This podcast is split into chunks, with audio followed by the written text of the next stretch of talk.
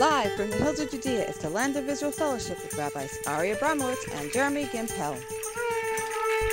All right, Shalom Fellowship, great to see you guys. So nice to see you. It's six p.m. here in Israel, and I haven't had any food or water today, so I'm a little bit woozy. But seeing all of your beautiful faces and just being together now, it's just... Just reading the chats from Norway and from Germany and from California and Oregon and Kansas and Africa. It's just so, like, literally life-giving for me.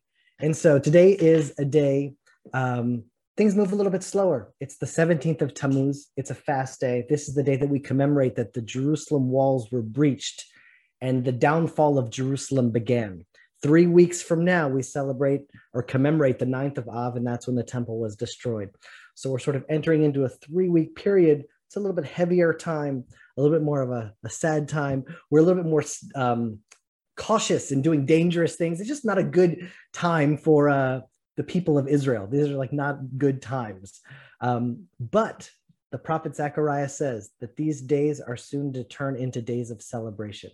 And I honestly feel that when we are gathered here together, somehow from around the world, it's like one step closer to that. You know, it's just amazing to think about. The Jewish people have fasted for well more than a thousand years, two thousand years almost, century after century, generation after generation, remembering and mourning over Jerusalem. It's like our temple in Jerusalem was destroyed, and we still feel the pain of losing our dream. And no matter how you cut it, Um, if you feel it, you don't, you take a day and you fast from food and water, that's going to be a different kind of day. And for generation upon generation, we've just been holding this space, waiting for our return to Jerusalem, waiting for our return to the old city, waiting for our return to the Temple Mount. And even now it's like we've, we're almost at the last few yards. We're almost there, but we're not there yet. And we've waited long enough. We can wait a few more days, a few more months. Um, you know, we're taught that the second temple was destroyed because of baseless hatred. And on this day, for us to gather together in this fellowship and express the most unconditional love of any place that I know in the world, where so many backgrounds and so many people come together to learn, to pray, just it's one step closer to rebuilding Jerusalem. And so let's take a moment and with our prayers, add one more stone in the rebuilding of our capital. Hashem, Master of the Universe, we come here together every week and dedicate this time to you. Starting our week with Jerusalem on our minds and in our hearts, this gathering we dedicate to your city, to your temple, to your throne on earth. May you be the king of our lives. May your will be done. May the light of Jerusalem shine forth like a beacon on top of a mountain, calling on your people to return. As we see all these lies and injustices in the world, hate and war, may we continue to rebuild Jerusalem, the city of truth, the city of justice, a city of unity, a city of love. May this fellowship be our prayer in our lives, in our action, to see Jerusalem become a house of prayer for all nations. Amen. All right, so I want to start off this fellowship with some context. So what I'm going to do is I'm going to introduce Rabbi Ari Bramowitz, because he's going to kick off this fellowship and help us connect the dots between the time we're in, the seventeenth of Tammuz, the Torah portion that we're reading. Um, it's all interconnected, and all of it is meant to speak to us, meaning this week is meant to be guided um, by what we've learned over Shabbat, by what we're experiencing right now. And it's, um, it's like to live within the rhythm of the Torah, to live within those vibrations. And Ari's been sick for about a week now. It's not clear what he has, but he's been pretty much bedridden for about a week. And I'd like to say that he's just being lazy, but he's really sick. um, and when it, you know, when it rains, it pours. Ari has had a few rough weeks, but right now he's with us uh, to teach us. And uh, I'm glad that he had the strength to get in front of that computer screen and pour his heart out for us. But he's going to lay the foundation that will be a good base for us to build the rest of the fellowship upon. So Ari, please take it away. Great. So uh, first of all, Jeremy, thank you very much. Um, it has been definitely a rough few weeks for me, but not only for me. I just want to, before I start, uh, say to Irene, I understand Irene lost her mother, and that's an unimaginably difficult thing. So may Hashem uh, console you and your family, Irene, and uh, may only joy be for you and your family in the future. So uh, all of friends out there, I hope Hashem is blessing you abundantly. It's, it's been, as Jeremy said, a very difficult week for me. My shoulder's been healing, and I'm grateful for all your messages and prayers. I came down with this mysterious sickness. Antibiotics didn't help at all. It's really knocked me out. Apparently, people all over the country are coming down with some different forms of it. But, uh, but either way, the bottom line is I haven't been sick like this in years, and it's been a humbling experience, to say the least. Of, I think being sick in general is a reminder of how fragile we all really are and how dependent we are, not only on Hashem, but on each other. I told Jeremy just a couple of days ago that I didn't think I could deliver a fellowship, let alone prepare one, just deliver one to say the words. Hashem has given me a wave of strength right now that I'm out of bed. But, uh, but Jeremy told me, don't worry about it. Even though he just had a couple of days, I should heal and get better, and he'd be happy to do it. So thank you for rising to the occasion, Jeremy. You're a good friend. You're a good friend. And Shana has been super loving and helpful. And Dvash, forget about it. She's been emptying my sock drawer and bringing me my socks one pair at a time, emptying the drawers in my room. She's been very helpful. As you know, we don't, we don't post anything on social media. So you're the family. You're who I'm sharing this with. So I just have to share a little video of Dvash helping me empty my drawers. Oh, my goodness. That's great. Thank you. Thank you so much. Do you have anything else to give me? Oh, wow. Thank you for that, Dvash. You're so wonderful. Is there anything else? Oh, wonderful. Thank you. Oh, it's so good to have all of this stuff that I needed to be taken out of there. And it, she's just so diligent and thoughtful.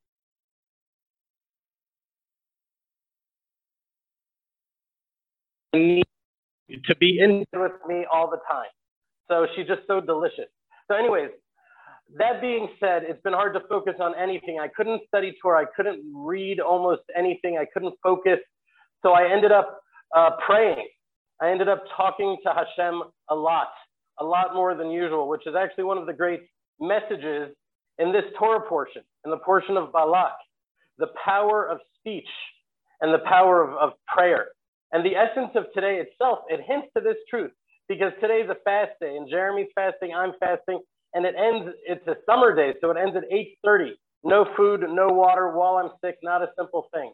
But it's, as Jeremy said, it's the seventeenth of the Hebrew month of Tammuz. And Jews around the world, we don't eat and we don't drink, and we re-experience the fall of Jerusalem. At least that's what we uh, aspire towards. We want to hopefully rectify within ourselves the flaws and blemishes that led to the destruction. And that's part of what the fast is about. That's what it's for. And today starts the period, as Jeremy said, known as the three weeks, in which we, it's a type of mourning, which really culminates in Tisha B'Av, the ninth of Av, which is the day that both temples were destroyed, as well as so many other tragedies in Jewish history. When that day comes, we'll actually get there and experience it together. So the question is, why do we mourn Jerusalem? We've discussed this before. You know, it's not just a city. It's a meeting place in which the most intimate uh, and revealed relationship between the nation of Israel and the God of Israel was manifest. When the temple was destroyed, God's greatest revelation and connection, not only to the Jewish people, but to all of mankind, was lost to the world. And that's why the Jewish people are completely and totally obsessed with the Beit HaMikdash. Because on the deepest level, our mission in the world is defined by it. You walk into my house, right there in the middle of my living room, picture of the Beit HaMikdash.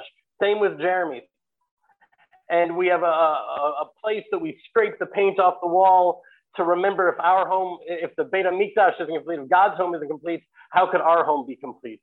So here are just the five horrible events in history, which we keep in mind today on the seventeenth of Tammuz. Five events. Number one, after hearing about the golden calf, Moshe descended Mount Sinai and threw the tablets to the ground and shattered them. That happened on the seventeenth of Tammuz. And the second thing, during the times of the first temple, due to the heavy siege on Jerusalem, the Kohanim, the priests, were not able to acquire any more animals for sacrifices. So at that point, the sacrifices had to stop. It may seem like a like an arbitrary thing, but if you can imagine it, that was a crazy trauma for the nation of Israel. Number three, before the destruction of the Second Temple, the walls of Jerusalem were breached. If my math is correct, one thousand nine hundred forty-eight years ago today, ninety day, unless my math is wrong, which it may be, I'm not thinking that clearly. Fourth thing was the Roman general Apis Thomas. He burnt a Torah scroll, which according to Rav Shraga Simmons, in many ways set the precedent and started the pattern of millennia of burnings of Torah scrolls and ancient Jewish texts. And the fifth one was that an idol was placed in the sanctuary of the Holy Temple, which was a of the deepest and most unimaginable depth that the mind could fathom, putting an idol in the sanctuary of the Holy Temple. So now, to highlight how deeply our mission and identity is connected to Jerusalem and the Beit HaMikdash, we tied in, we turn exactly to this week's Torah portion. I was even conflicted about whether to share this, but I just had to, because there's no chance that anyone that is solely reading the English could ever catch the teaching that I'm going to share. Because to the sages of Israel, and even just to the average Hebrew reader, it's impossible to miss. So here's the story as we know it. Just a little background. The nations were terrified of the Jewish people, and the Moabites and the Midianites, who had been sworn enemies of Israel, they were all of a sudden united as allies in their shared fear of the approaching nation of Israel. And they understood that the source of Israel's strength is spiritual, so they hired a spiritual mercenary named Bilam to attack the Jewish people. Now, although he claimed to be only willing and interested in doing God's will, you can tell by his actions that he very much desired to fulfill the mission to curse the Jewish people. He was eager and he was excited, and he wakes up early to saddle his donkey. It's reminiscent of, of Abraham, but a different word was used. The word that was used, as a matter of fact, here was vayakam baboker. He arose in the morning, whereas usually the word for waking up is vayashkem baboker. He awoke in the morning, hinting to us that he was so excited to curse the Jewish people that he couldn't sleep the entire night before. So he didn't awake, he just arose. Either way, he was a bad guy, and he was eager to curse Israel, and off he went. And uh, so here's the famous story. On the way there, his donkey saw an angel of God in front of him that Bilam himself couldn't see, which should have been enough in and of itself to humble him, that his donkey was a greater prophet than he was. But it didn't humble him, and he veered to the side. The donkey veered to the side, pressing the leg of Bilam against the fence by the side of the road, and Bilam hit him once, and then the donkey moved forward, and then the Bilam hit him again, and then again, and at that point, the donkey turns to him and says in chapter twenty-two, verse eight, Ma asiti lecha ki hikitani ze shalosh regalim. Ma asiti lecha ki hikitani ze shalosh regalim. Now, even in the J P S translation that I looked up, which is a good one, those words are translated as the donkey saying to Bilam, what have I done to you that you've struck me these three times? But in the Hebrew, the words are not the normal words for three times, which would have been shalosh ta'amim, but they were a really unique and unparalleled usage of the word shalosh regalim. Shalosh regalim. Now, some of you may immediately recognize these words for what they are. The shalosh regalim are the three high holidays, the three times a year when the nation of Israel leaves their home and ascends to Jerusalem for feasts and sacrifices and connection, both with each other and with Hashem in the Beit HaMikdash. And these were indeed strange words for the donkey to use to describe being hit three times. Now Rashi, we quote Rashi a lot, he's a great sage in Israel. He explains that the words God spoke through the donkey were an allusion exactly to that, to the temple. That the donkey was saying, look at you, Bilam, you're hitting me because you're in such a rush to go curse this holy nation that will serve Mikdash, seeking to uproot this nation that will ascend to the temple three times a year. The Shalosh Regalim was an allusion to the Shalosh Regalim of the Jewish people going to the temple. Bilam was a prophet. He was a great prophet.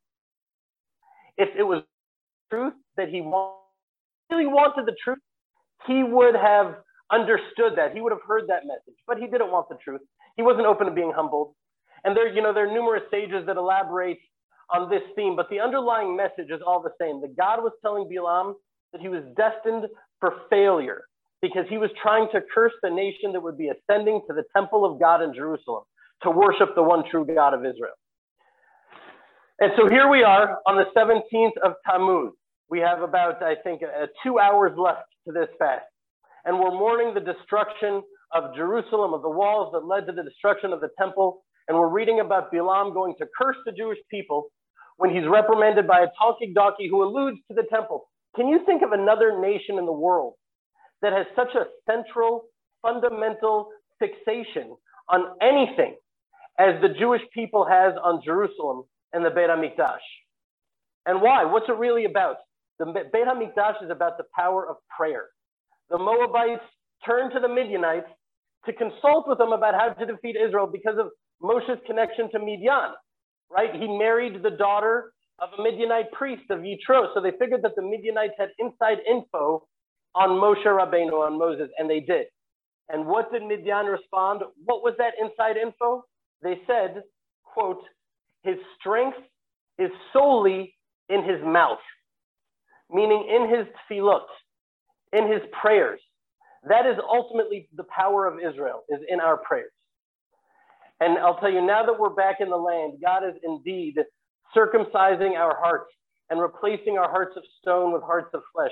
And as you know, our mission out here on the Judean frontier is not really to create Judea into this, but to reveal that Judea is a global destination for spirituality and transcendence.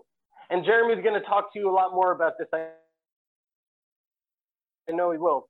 But this, it was so special. It was a landmark event here at the Arugot Farms on the Judean frontier. I was, I was so sick, I couldn't go for more than a minute. But we had a great sage of Israel come out and guide over a hundred thirsty Jews for how to speak to God in the most real way. And while I couldn't be there personally, like I said, I did step out on my balcony. And all at once, I heard over a hundred Jews, boys and girls and men and women, all different ages. They were spread out all over the mountain. They had been speaking to Hashem as they were just guided in how to do. And all of a sudden, they all together at once screamed out to the heavens. At this point, it, it wasn't even words. It was just a scream from the deepest place in the soul. I could barely breathe for that moment as, as tears came to my eyes, and, and oh my goodness, did I feel goosebumps. At that moment, it hit me that it's happening. It's already happening. We are on, we're on our way. We're on our way to Yerushalayim. We're on our way to the Beit HaMikdash. We're on our way together. And I want to end this message, my friends, with words from Isaiah the prophet that we read today on this fast day, that we actually, when we go to synagogue, we read them right now. They couldn't be more prophetic. Now, I strongly encourage all of you to read through all of it. It's Isaiah chapter fifty-five, verse six through Isaiah verse eight. But for brevity's sake, I'll start with the part that stood out to me most dramatically, because to me it was speaking exactly about us, about our fellowship, about our connection, about this group, about the Beit HaMikdash, about where all of them are going. So let me just read it to you from here. It's Isaiah chapter fifty-six, verse three. Let not the foreigner who has joined himself to Hashem speak, saying, Hashem will utterly separate me from his people. And let not the barren one say, behold, I'm a shriveled tree. For thus said Hashem to the barren ones who observe my Sabbath and choose what I desire and grasp my covenant tightly. In my house and within my walls, I will give them a place of honor and renown, which is better than sons and daughters. Eternal renown will I give them, will never be terminated. And the foreigners who will join themselves to Hashem to serve him and to love the name of Hashem, to become servants unto him, all who guard the Sabbath against desecration and grasp my covenant tightly, I will bring them to my holy mountain, and I will gladden them in my house of prayer. Their elevation offerings and their feast offerings will, will find favor on my altar, for my house will be called a house of prayer for all peoples. The word of my Lord, Hashem Elohim, who gathers in the dispersed of Israel, I shall gather to him even more than those already gathered unto him.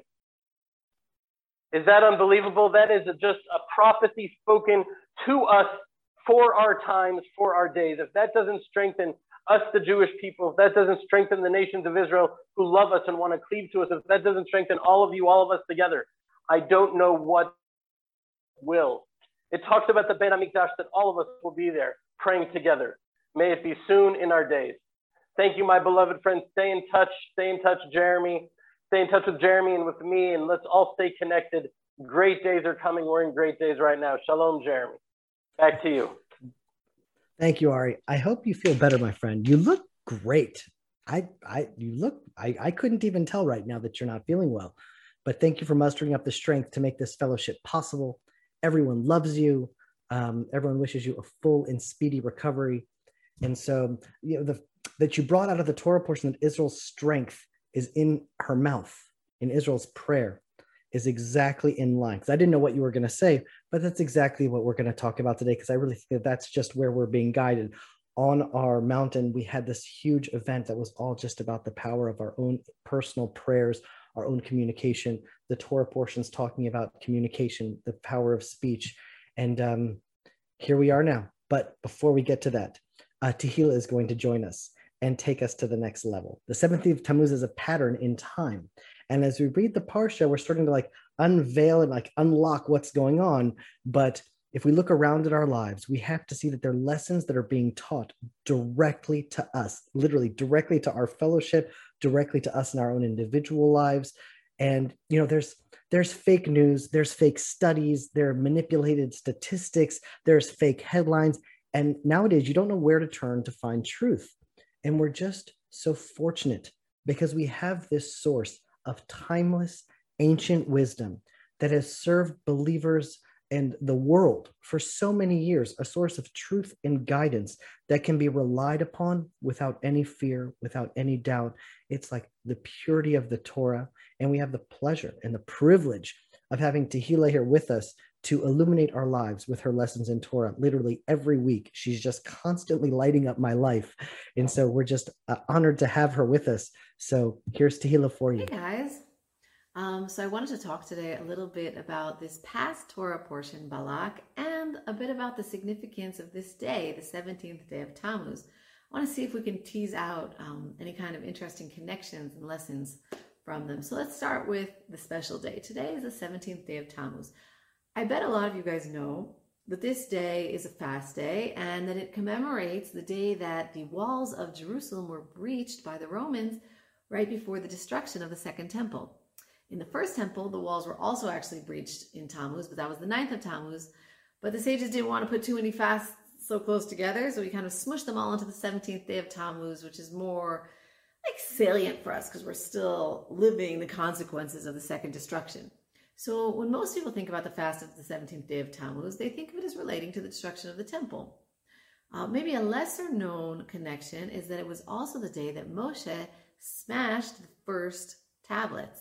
When he came down from the mountain and he saw the Jews worshiping the golden calf, he threw the tablets down and they were smashed to smithereens, and we lost the potential of having with us the actual tablets that Hashem wrote.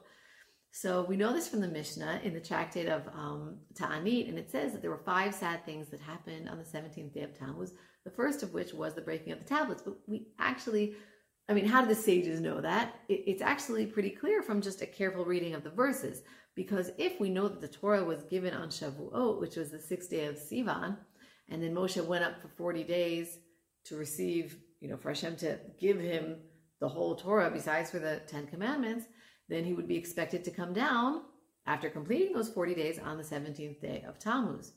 So can you imagine like what a happy day this had the potential of being? Like if we had just been a little bit more faithful, a little bit more patient, we could have celebrated this day as the day that we got the Torah for real. Like the tablets came down to be among us, but instead it turned into a sad day. And then all these other sad things kind of got added into it.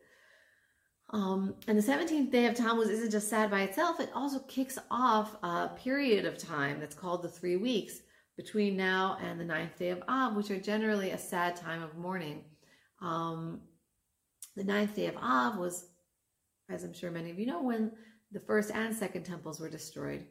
But the ninth day of Av also has its origins in the desert, because the ninth of Av was the day that the spies gave their bad report, and it was decreed that most of the people would not be able to enter the land. So while historically these days are like generally thought of as commemorating things that other people did to us. The Babylonians destroyed the first temple. The Romans destroyed the second temple. The original, like, badness of these days came from our own failings, both of them having their roots in the desert. So when I look at these two failings, they seem to be like the paradigmatic failures that we're always struggling with, because they relate to the two primary missions that Hashem has given us in the world as I see them. The first mission is to bring the knowledge of the oneness of Hashem to the world. And the other one is to live as an exemplary people in the land.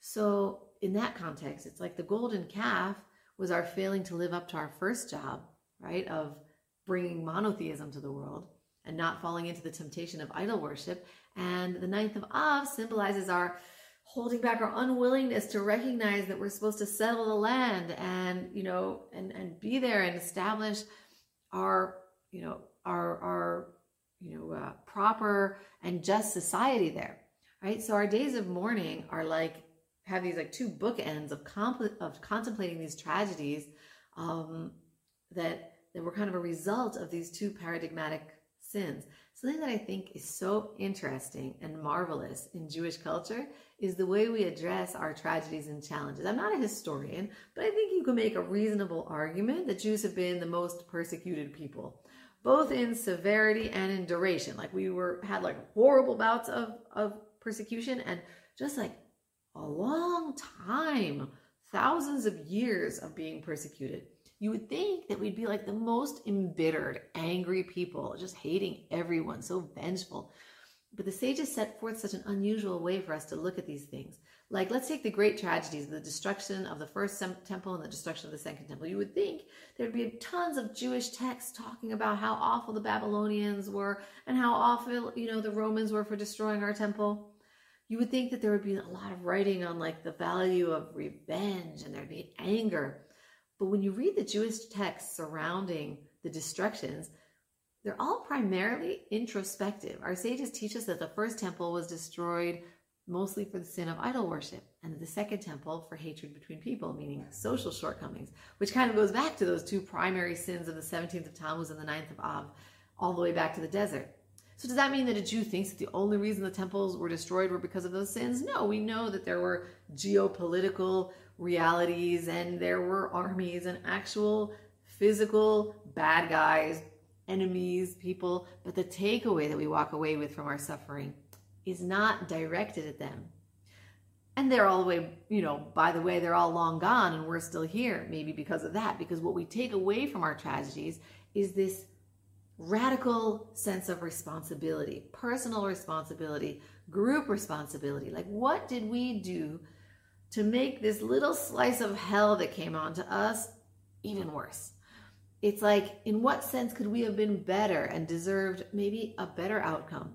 It's such a different ethic than what's popular today. Like today, if you're any kind of minority that was ever persecuted or discriminated against, the main focus has become who's at fault, whose grandparents were at fault, who's, you know, which statue can we take down because that guy was some way at fault, you know, uh, who has some kind of privilege that makes them at fault even if they weren't born when the bad things happen or didn't even know about the bad things or didn't intend to do anything wrong, right? So now, are they wrong for feeling that? No, not necessarily. I mean, there are people who are respons- responsible for the suffering of others, but it's so different than the Jewish tradition, which is while you are cognitively aware of the wrongs committed by others, your internal energy is always focused on what we can do to make the situation better. How can we look inwards? You can see it most clearly, like physically, um, you know, you could see it like in Israel so, um, so blatantly with the narrative of our neighbors. Like if you ask our Arab neighbors, what is the source of your suffering? It's always the Jews. It's the occupation. It's the Nakba. It's a Jew walking around with a flag. It's a Jewish community, uh, you know, some peaceful community somewhere. What will you never hear? You'll never hear somebody say, well, maybe it's because of all of our violent terrorism. Maybe it's because of the rejection of the partition plan. Maybe it's because of the war that our, you know, our leaders started in nineteen forty-eight and in nineteen sixty-seven. Maybe it's the fact that our leaders have rejected every peace agreement ever offered. Nope. Whereas in Israel, you would imagine that after all of the terror attacks that we've been through, we would just be this bitter, vengeful people. But it's interesting, you know, when you actually, if you look at the grave of any person in Israel that was uh, killed in a terror attack, it'll say the letters Hey Yud Dalet, Hashem Yikom Damo, which means that his blood should be avenged by Hashem. Why does it say that? Because primarily, well, we know that there was a person who caused this tragedy. We say, okay, it's up to Hashem to figure that part out. Hashem will avenge his blood. Our attention is focused inwards. How do we take fuller responsibility, ever more responsibility for what is around us and for what happens to us? So we're heading into this period of time now, these three weeks of reflection, to see, it's a time to reflect like, okay, things, you know, what's not going right? And where have I fallen short? Not, you know, where has everyone else done to make me, you know, so miserable, but where have we fallen short on the missions that Hashem has given us? And interestingly, it coincides with having read the Parsha of Balak yesterday. Now, the ways that the Parsha, the way that the Parshas are divided up is so interesting. So the vast majority of this past week's Parsha is the story of the prophet Bilam. Now, King Balak wants to defeat Israel militarily, but in order to do so, he believes that he needs to first weaken them with a curse so he can win the battle. And Bilam is like, he gets there and he is in all trial, say whatever Hashem wants it. When he sees Israel, he's like, you're not going to be able to do this militarily.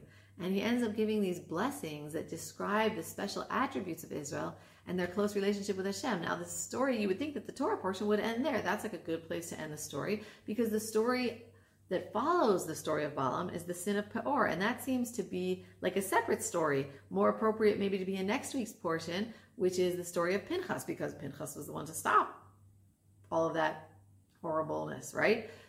But the story of the sin is actually part of this past week's Torah portion of Balak, and not in Pinchas's Parsha. So had this just been about the Bilam story, right? Bilam doesn't really come out such a bad guy, does he? Like, he kind of tries to listen to Hashem, and he says that he's going to listen to Hashem, and he ends up blessing us. He might have been a little too tempted by the money. He might have been a little trigger happy with hitting his donkey, but he doesn't seem like such a bad guy if you just look at that story.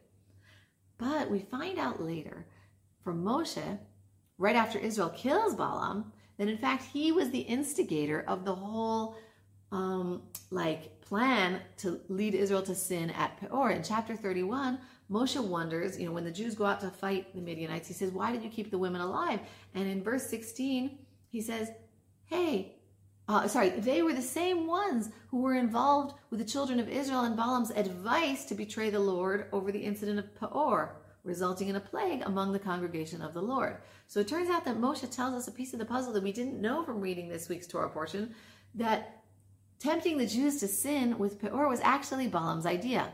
So if it was his idea, what was he understanding? How did he get to that idea?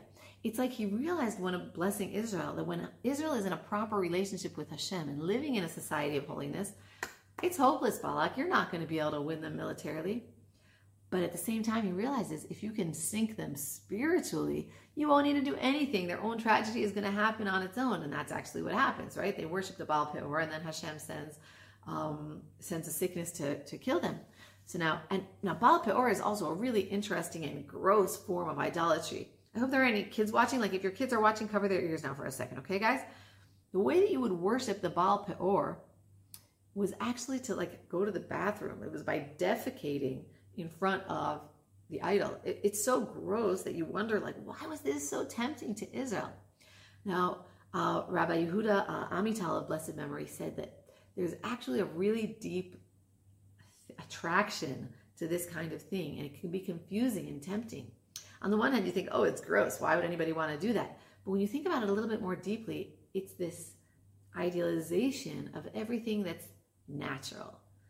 It's something that we see so much around us today, right? Like, why should I cover my body? Why should I be modest? My body is natural. Why should I limit my urges or my relationships? It's natural. Why should I not talk about certain subjects in public or on television? They're natural. It's really a tempting idea, even for people who believe in God, because if God made nature, it must be perfect. Let's hold it as the highest ideal.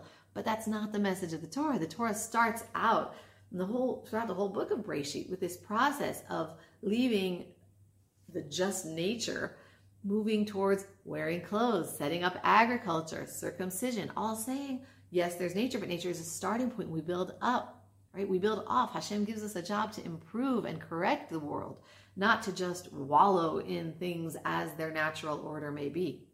So interesting, when Moshe dies, his place of burial is noted as being across from Peor. And when you think about it, it's like, isn't that almost offensive to Moshe? That, like, to reference where he's buried as being in any way related to Peor? Like, I'm sure you could have, like, said your latitude and longitude. You don't need to talk about Peor. But it's like, he's there, his final resting place, like where Moshe is going to be forever, is across from Peor. When you're across from something, it's like, that is what you're standing up against. I am the alternative to that. What I'm offering you is the Torah that's an alternative to the values of Peor. Like, when Moshe dies, you want to know what he symbolizes? He's going to always be standing up against those Peor values, those whatever is natural goes values. And it's so perfect that this week's portion, the Haftorah, you know, the we've talked about this in the past, the Haftorah is the part that we read from the prophets that the sages said is a section from the prophets that somehow profoundly related to the Torah portion. So this week's Haftorah is from Micah chapter five.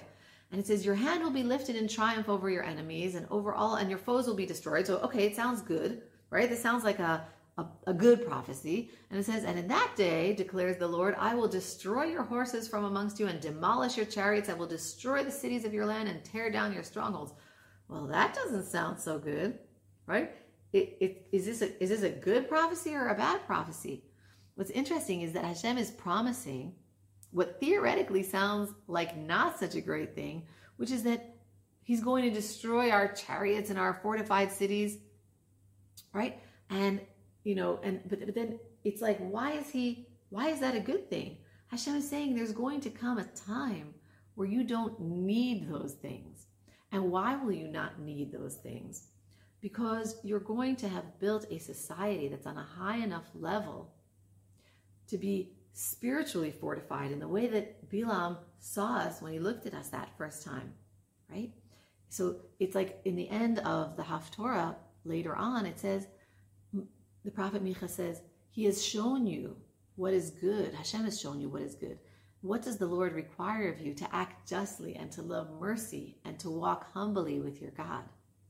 So you're, there's going to come a time that you won't actually need chariots and horses because you've fully internalized that acting justly and mercifully is the key. Walking humbly with Hashem is the key. You've taken enough personal responsibility to make such a society that the prophet is envisioning a time when the rest of the battles are going to become irrelevant. They're going to become unnecessary. Just like Bilam pointed out, when we're doing our spiritual missions, both vis-a-vis our relationship with Hashem and in our relationship with others and in creating an exemplary society, there's no point in even trying to defeat us. So as we enter these three weeks, I hope this is a really productive time for all of us to look at the places where things might be going wrong and to choose not to dwell on maybe who technically caused them and who's responsible, but to use this time to see where we may have missed the mark. Where can we walk more humbly with Hashem?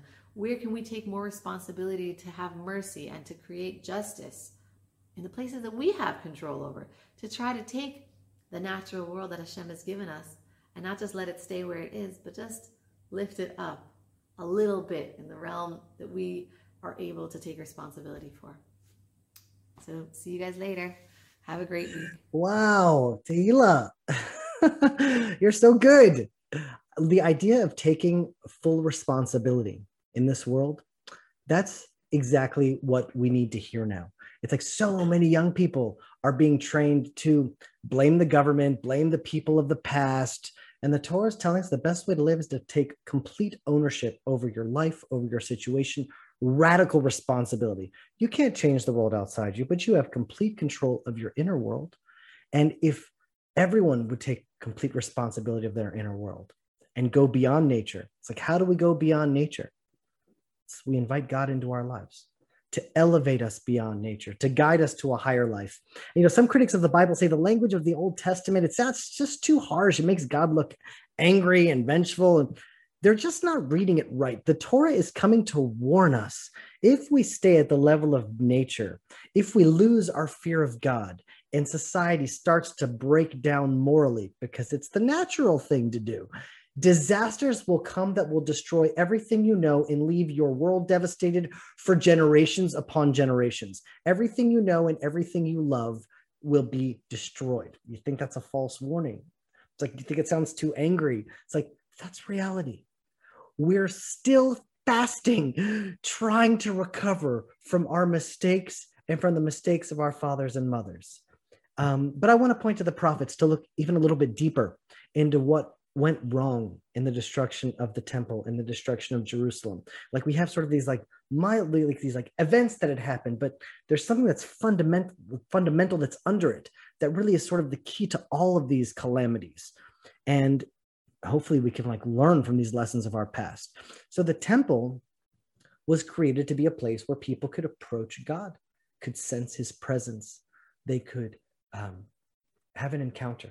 I mean, there were laws and rituals that governed the temple service, but the heart of the temple was an encounter with Hashem. It was an experience. And when the temple became a religion and ritual without the heart and spirit that it represented, it was destined to be destroyed and rebuilt. Everything else came from that. And Isaiah, the father of all the latter prophets, introduces his book of prophecy with a warning against that religion and ritual taking place of the spirit. Look at Isaiah chapter one at the very beginning. This is like verses eleven through seventeen. Why do I need your numerous sacrifices, says Hashem? My soul detests your new moons and your appointed times. They have become a burden upon me. Wash yourself, purify yourself, remove the evil deeds from before my eyes. Cease doing evil. Learn to do good. Seek justice. Vindicate the victim. Render justice to the orphan. Take up the grievance of the widow.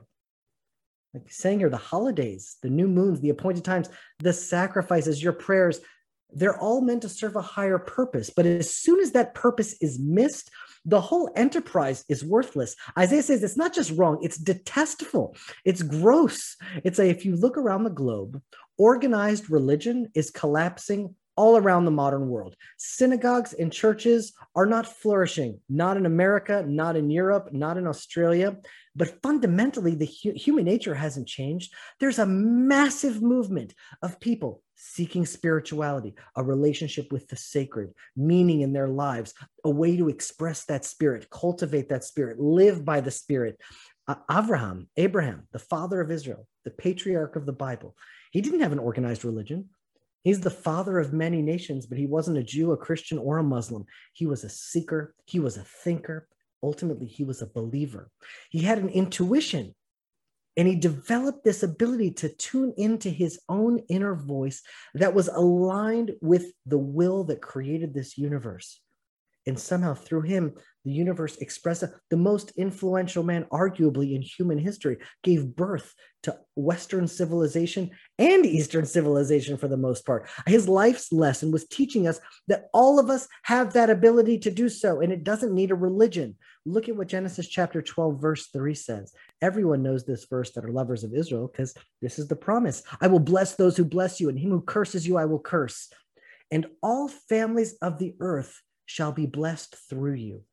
Somehow through Abraham, all of the families of the earth, all believers will somehow be blessed through Abraham. His blessing to us was the spiritual path that he forged. It's a way of being in the world, a way of living in a relationship with God and with reality. That is the fundamental claim of Abraham's life and the foundation of the Bible. You can hear God's voice in your life, not with your ears, but with your heart. Through your life experience, you can live a guided life. We can, we can't understand God, but the Bible promises that we can have a relationship with the divine. We can be guided by his wisdom. And that's how all families of the earth are blessed through him, because he taught that everyone from every nation can access that relationship too. And in this week's Parsha, Bilam wants to hear from God, but it's like he, he wants to hear what he wants to hear. And he's not open to what God has for him. And I mean, he has a burning angel standing before him with a sword out, ready to strike him down. But his heart is so closed and his eyes are not open to what's manifesting in front of him that he's not really open to that relationship of guidance. He's guided upon a path, trying to curse and accomplish his desire. But in the end, Bilam is guided to accomplish God's will. And here's the thing. That's always going to happen. His will will always be done, period. And our goal needs to be to try to align with his will as best as we possibly can. Listen and be open to where we should go. Align ourselves as best we can with the good. Align ourselves with our best self. Align ourselves as best we can to God's will. That's the secret of tshuva. That's what repentance really means. Just returning to the original course that is going to unfold anyway. That's what's going to happen. You can try to swim against the wave, but most likely that wave is going to crash down on your head.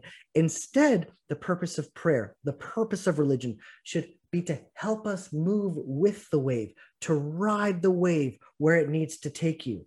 And although Bilam was a prophet, a man of spirit, Bilam misses the mark. So can we. And a relationship with Hashem, it begins inside us. And that's obvious. But most modern schools, even religious schools, they don't really teach their student how to develop a rich inner life. And the ultimate quest throughout this life is internal. That's why Abraham's first call is Lech Lecha, go to yourself on your way to Israel. That journey to Israel on the outside is really just an internal voyage. And we have to hold this inner tension to live in a dynamic relationship with who we are now, who we could be if we follow that inner quiet voice that emanates from our heart, where we are now and where we could be if we follow God's path. I mean, it's like food for the body. The purpose of religion, it's like to, to nourish our soul.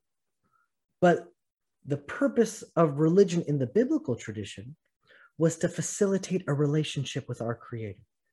But once your re- living relationship becomes a rigid religion, it's over. It's like you've missed it. It's gone. It's like you're already too closed-minded. You're closed-hearted. You have your dogmas. You have your rituals. You're doing your thing. And you forgot that this whole point is a dynamic reality of a constant unfolding. Things are emerging. Thoughts are appearing. New truths are being revealed all the time. The donkey can see the new truth that's been revealed, but Bilam just can't see it. That's a message for us. And I think this problem is really articulated by the great, one of the greatest sages and mystics in the Middle Ages, the Ramban, Nachmanides. And the Ramban explains that the heart of this idea, he describes a person in his words as a naval birshut ha-Torah, a scoundrel within permission of the Torah, a naval birshut ha-Torah. And obviously, based on the teachings of the prophets, he explains that a person can follow every command in the Torah down to the exact detail and still be an absolute scoundrel.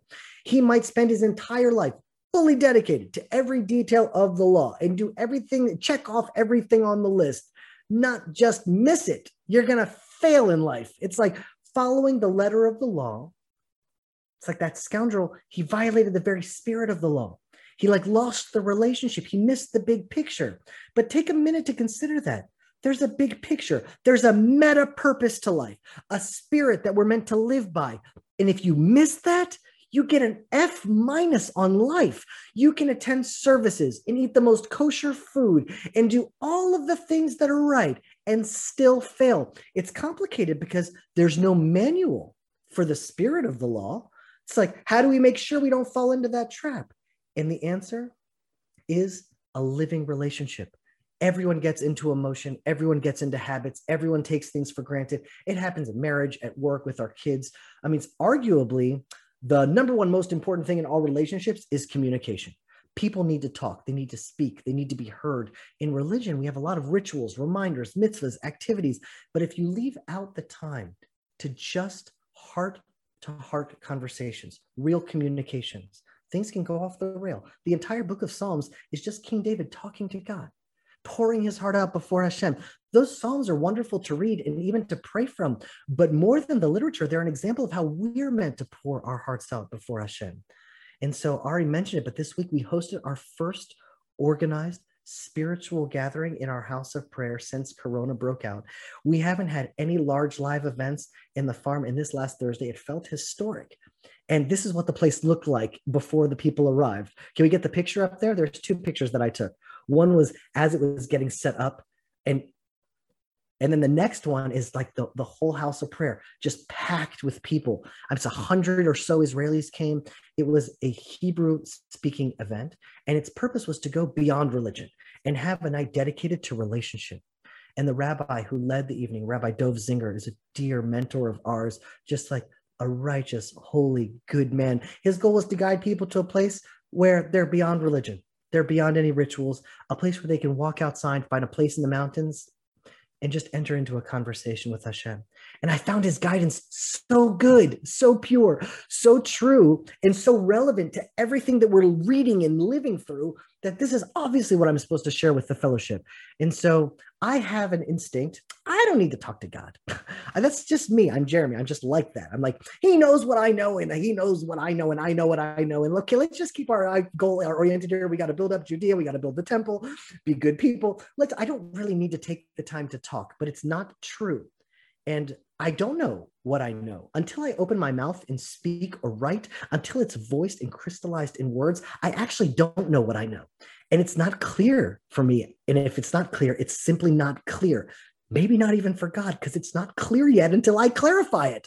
And so let me give you this example from last night that really hit me. So the rabbi asked, would someone share what they would like to pray for? You know, nothing too, nothing too personal, just an example so we can talk about this, something they'd like to materialize in their life.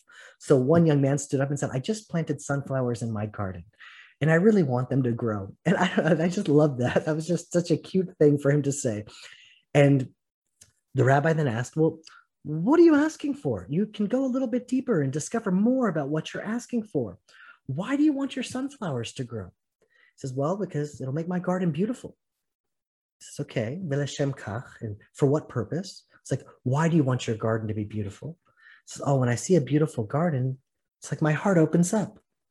It's like, oh, so you're not just praying for your flowers to blossom. You're flowing for your heart to open up. That's beautiful.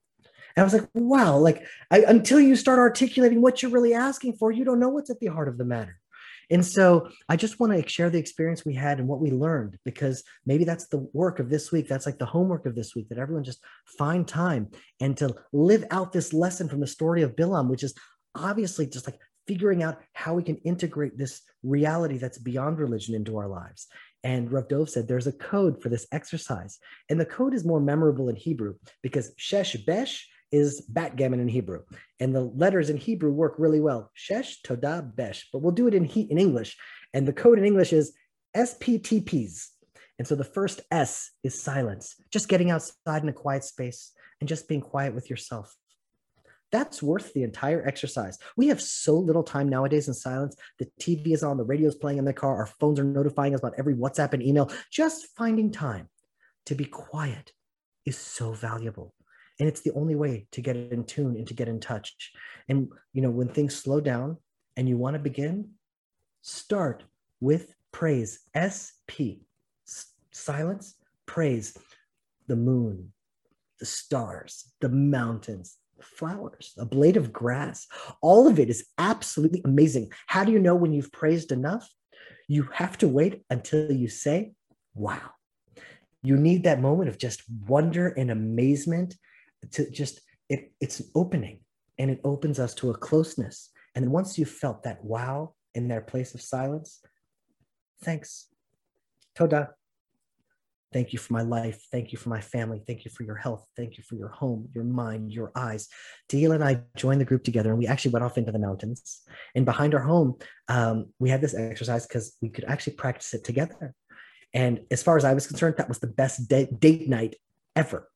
And by the time Tehillah was ready to pray, to make a request, her whole prayer changed. She just said so many thank yous. What she wanted to ask for just disappeared.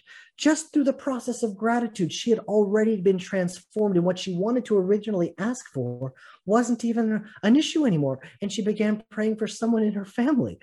And it's like, wow. So it's after thanks, we go to bakasha, to request. It's like the natural state is that in times of trouble, we call out to God. We feel the squeeze. We need help. We call out for help. But that's not the root.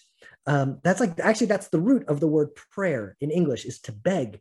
But that's not really what tefillah is. And in order to align it, um, the best way is a request coming from a different place. It's from thank you and thank you and thank you and thank you. And then to make a request, it changes the dynamics in that movement of that prayer. Absolutely. And then to be in silence. And so can we get up the code on the, on the screen here so people could take notes? S P T P S. Silence, praise, thanks, pray, request, silence. And so in Hebrew, it's shesh, sheket, shevach, toda, besh, bakasha, sheket. And that was such a beautiful formula that I'm going to remember for the rest of my life. S P T Ps, that's it. Silence, praise, thanks, prayer, silence. People left the house of prayer and each person found their own spot. And like Ari said at the very end, people just started calling out to God, like a hundred shofars blasting to the sky from all over the mountain. It was the most beautiful thing I'd ever heard. It's like everyone alone, but yet somehow all of us together, we're all calling out to God. And so many people, they carry around so much pain and anxiety and frustration and anger and bad feelings, and they carry it around. They don't even know what to do with these feelings. And let me tell you, going out into nature and just letting it out, it felt like there was such a healing happening. And after such a crazy year and the political insanity and the social distancing and the COVID chaos and isolation, it's just what everyone there needed. And you know, our fellowship put the electricity into that house of prayer that allowed for those lights to be on, for the speakers to work, and brought that healing to Israel. And you know, we're just getting started. And so on this day that Jerusalem started to crumble, the day that our spirit became rigid and our relationship became a religion, this is the time to go out into nature, find a quiet place until we're comfortable, feel the silence, look around until we feel amazed at this marvelous and wondrous world and the wonder and beauty of creation until we say, wow. And then we thank God for all the blessings in our life. And then we can pray, habakasha, make a request, and then return to silence and see what happens. Listen, be aware, tune in. In that space where your phone is off, there's an opening then for relationship. And our turn away from religion and our turn toward relationship, that's our fixing on this fast day. On this day of brokenness, Zechariah says these days are going to become holidays. That's how it's going to happen. Learning from our mistakes and pushing into a relationship. And I can't feel, but just as our fellowship continues to grow together, as it continues to meet together, that revolution from fasting and celebrating, it's like it's happening right before our very eyes. And so, you know, right as Bilam turns to God for the first time and says, hey, can I go and curse the people of Israel? God responds, do not curse this nation. Ki bruchim him, because they are blessed. It's like, God doesn't need to bless them. They are just blessed. That's the reality. God had already blessed them. And you don't need to bless them because they are blessed. It's like, you can't curse them because they are blessed. That's just the reality. And as soon as I read that, I thought about every time we end this fellowship, I always end with a blessing from Zion. And I was thinking, wow, you know what? That's just the reality. All the members of this fellowship, they're just blessed. They're blessed from Zion and they're blessed from Judea. And I just hope that what happens here at this gathering on Sunday blesses and shines with you throughout all your week. And so know that you are blessed from Zion. Yivarechecha Adonai v'yishmerecha. Ya'er Adonai panav elecha v'yichoneka. Yisa Adonai panav elecha v'yasem lecha shalom. Shalom, my friends. To join the Land of Israel Fellowship, to attend our live interactive Zoom sessions, to participate in the Fellowship Connection Q and A events, or even just to binge on past sessions, click on the link below or go to thelandofisrael.com backslash fellowship and join our family of hundreds of people from around the world broadcasting light from the Land of Israel, live from the Judean frontier.